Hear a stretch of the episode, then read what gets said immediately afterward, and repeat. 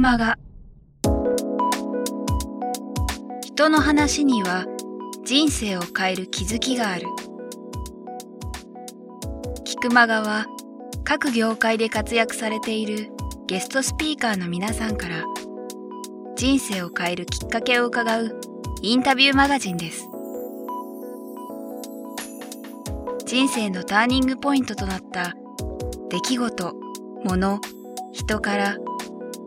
日々大切にしている習慣や考え方などについて毎月あなたの明日に響くインタビューをお届けします。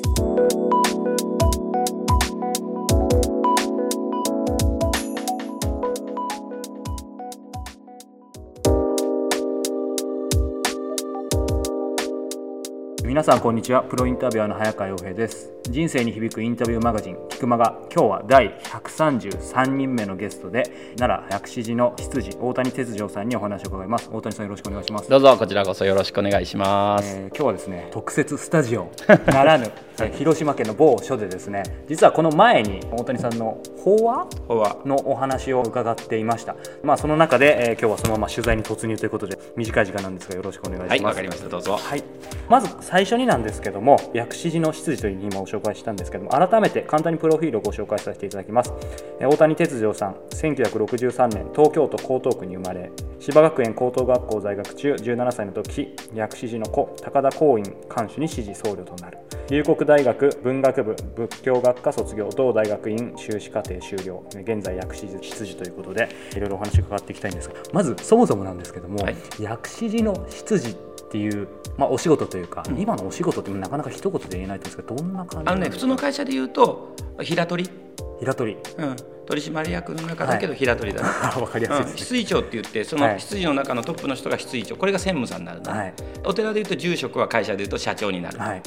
うん、だから一応役員だけれども平取りだな。そういう理解でいいんじゃないですか。一般の人だったら。すごくわかりやすくありがとうございます、うん、で、まあ、今日もここで法話を伺ってたんですけども、うん、本当に1年間もずっと法話というか全国を回ってるっていう感じあのね、え去年の8月の16日までは1年間に270日ぐらい旅をして、はい、えー、多い年だと30分のガイダンスも入れると、はい、一番多い年は400本ぐらい話をしてましたね。1年の日にちを超えてます、ね、超えてるね。多い時はですね1時間半のコマでもやっぱり3本とか4本喋、るので。で今まで一番ねすごかったのはね朝10時から札幌でやって、はい、昼3時から広島でやってで夜7時から博多でやったっていうのはこれが今まで一番ハードだったね。物理的にできるんですね。そうもうほとんど飛行機に乗ってる時間だけだね。ただ、僕8月16日に移動があって、はい、今までは全国をこう自由に飽和して歩いてたんですけど薬師の境内の管理をしなさいと言ってですね、はい、まあ、言うなら今まで営業だったんだけど、はい、会社の中のマネージャーっていうよりはフロアの管理をしろっていうことで、今はね去年の秋からはどうでしょう。それでも年間100本ぐらいは話はするかと思いますけどね、はい、実はあのこの番組の関連企画で QR カフェっていう読書会のようなものをやっていたんですけどそこで僕があの上司のすすめをご紹介させていただいてでそこでまあいろんな参加者の方々からもやはりこの上司っていう考え方について、うん、えーと、いろいろ聞きたいっていう声がやはりあるのであそうですか、はい、やはり多分上司って考え方は当然同じで大切にされてると思うのでこの番組のリスナーの方にも改めてどういう考え方なのかとか、うん、なぜ今上司なのかっていうあたりを伺えればと思って。ます、うん。はい、じゃあまず最初に上司のことからお話をしましょう。お経をこう読んでいるとね、はい、その特に僕はお釈迦様が、えー、ご在世になったのが今から2500年前。でお経が最初に文字化されるのが2200年前、はい、その一番最初に文字化されたお経、まあ、何種類かあるんですけどもその中でも北経っていうのを専門にしてるんですね。はいでその北教を僕は生きる指針として、まあ、僕はお釈迦様の弟子やから、はい、そのお釈迦様の教えをそこから頂いて自分の生き方を決めてるんだけどそのお経をずっと読んでいくと、はい、静かにという言葉がですね、はい、すごくポイントなんですね。で静かな心で上心、うん、静かに思んばかるで上慮はあはい、そして今度今私が紹介した上司、はい、で上司というのはね国語辞書には聖子と出てくる言葉なんです。でもともとは仏教語が私たちの国語の中に残ってきている言葉だと思います、はい、でお釈迦様のねその世界をこう修行しながら尋ねさせていただくと、はい、お釈迦様は物事を見るときに人間というのはどうしても喜怒哀楽自分の主観でしかものが見られない、はい、その自分の主観を少し横に置いて、うん、まあ言葉は悪いけど他人事としてものを見てごらんよっていうことを考えるんですね、はい、そうすると僕らでも人がトラブってるのを見ると「うん、わあよく書いてるわ」とか「いらないこと言って」って人のことは冷静に言えるけど、だけど僕らは自分に関わると文句たらたらになるわけや。例えばこういうこと。北海道のリゾートホテルに行って泊まるとする、目の前に大きな湖がある、はい、そうするとそこに行った時に秋の景色がバーッと映ってる、ね、当日は風が全然吹いてない。そうすると湖面が鏡のようになっているとその景色が映っていると私たちはその湖を見た瞬間に、はい、うわー綺麗って言うはずだねだけど自分が行った日に限って波が立ってるね風があるんだよ。そうすると景色は映っているけれども波が立っているので綺麗って見えないんだな、うん、景色はがん、ね、間違いなくあるんだよ、はい、うん、それと一緒で心は常に波立つものである、だけどその心の波立つものの波を抑えたら静かに考えたら分かる、うん、でお経を読んでるとねお釈迦様は僕らにこう言ってるんだと思うな。人間というのは賢い生き物だから、心静かに物事を見聞きすれば、ちゃんと真意が見えてくる、だけどバカだからどうしても自分の思いで物事をフィルターに通して見るから、波が立って素直に物が見えない僕はよくいろんなお寺の境内を使っての、はい、まあ、世間的な言葉で言うとお寺でだと行事っていうけどイベントをやるのね。そうすると屋外のイベントって雨のことがものすごい気になるじゃないですか。そうですね、うん、それが普通だと思う、はい、で僕なんかもそうだと。だけどねよく考えたら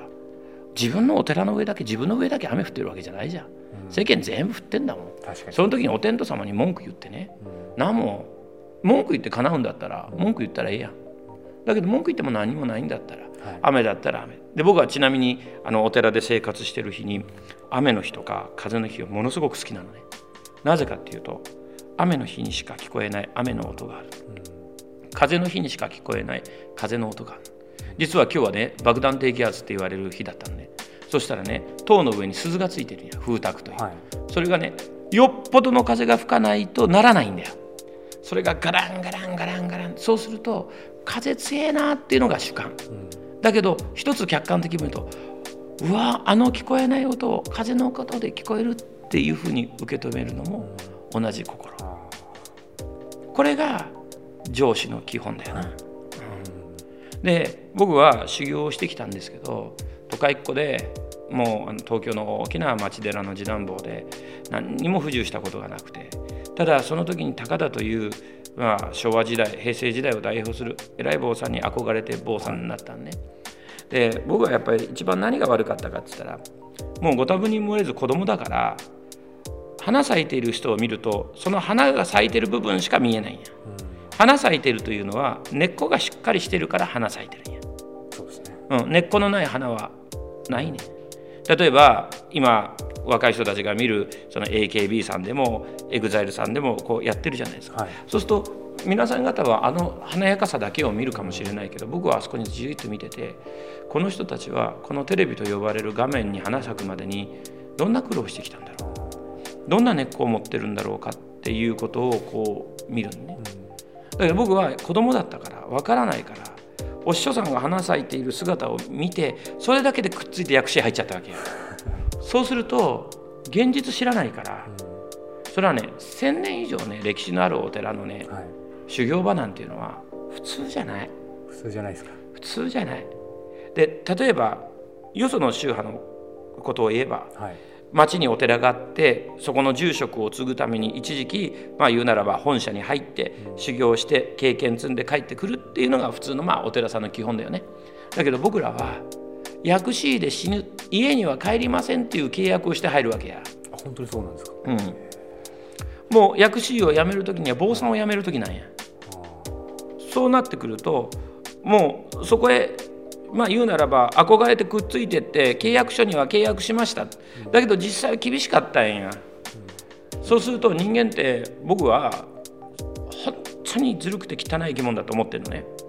1年間に多い年だったら直に話聞いてくださる人が6万人ぐらいあったと思うんだよね。そうか。うん、で僕はあまり大きな会には行かないんです。一番後ろに座ってる人の顔が見える範囲が一番好きなんで大きくても200人ぐらいが一番好きなんですね、うん、もうダイレクトに自分の言葉伝えられる、はい、でそうするとですねまあ6万人を200人で割ってもらったら年間300回ぐらいの法話をするわけなんですけど、もうね法話会に座ってお寺にお参りしてるような人だからいい人だからって言うかもしれないけど俺はそこに座ってる人全員嘘つきだと思ってるね。嘘つき、うん、人間はこの人に見せる強がってる顔かっこいい顔っていうのを1枚剥がしたらどんな自分出てくるかわからない。嘘つきだったりまたその何て言うのかな悩みだらけの顔が出てくるような気がするね。でその時にねこう人間は嘘つきだ。で僕は修行しててやっぱり修行が辛くて辛くて辛くて、はい、何が辛かったかって言ったら自分で選んだ道なんだよ、う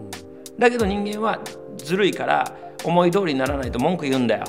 自分で選んだにもかかわらず。そう。ずっと僕は文句言い続けたから、うん、お師匠さんに会わなきゃよかったとか、うん、坊さんにならなきゃよかった、うん、修行のカリキュラム誰決めたんだって、それこそ仏さんに向かって仏さんさえいなかったら俺は幸せだったって言って逆恨みの世界だね。でもっと進んじゃったん実は、うん、何をやったかって言ったら自分の命の否定に走ったんだな。だって死んでしまえば楽になると思ったもん。それほど過酷というか追い詰められていやそれはねなんでかって言ったらみんな家を捨てて入ってくる人たちね。仲間だけどプロの集団なんだよ、うん、そしてライバルなんだよ。親子関係ないから僕らの頃は。もちろん親子関係で入ってきてる人はいるけど俺は親子で入ってきたから初代だから周りにいる人は2代目であろうが3代目であろうが俺にしてはみんな同級生だ、はい。うん、血のつながりもない、うん、年も違う、うん、そうするとやっぱり世の中一番怖いのはね孤独だよ、うん、人間って嘘つきだから今言ったように強い顔しなきゃいけないんだよ、迷ってません。頑張ってますって顔しなきゃいけないんだよ。だけど内面はやっぱりすごい弱いんだよ、はい。本当に自分がやってることが正しいとか自分が本当に命をそこに燃やしてるかっていうことに対してはもうちょっとした刺激が来るとグラグラくるやん。そうすると死んでしまったらいいって思う。それはもう実際思ったよね。で僕はそのまあ正確に言うと逃げ出す根性がなかったし死ぬ根性がなかったんでそれが俺の一番の強みだったんだ弱いところが強みだったやん。